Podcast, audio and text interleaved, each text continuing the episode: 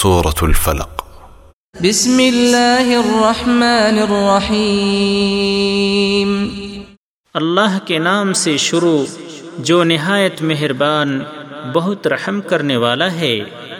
قل اعوذ برب الفلق اے نبی کہہ دیجئے میں صبح کے رب کی پناہ میں آتا ہوں من شر ما خلق ہر اس چیز کی شر سے جو اس نے پیدا کی ومن شر غاسق اذا وقب اور اندھیری رات کے شر سے جب وہ چھا جائے ومن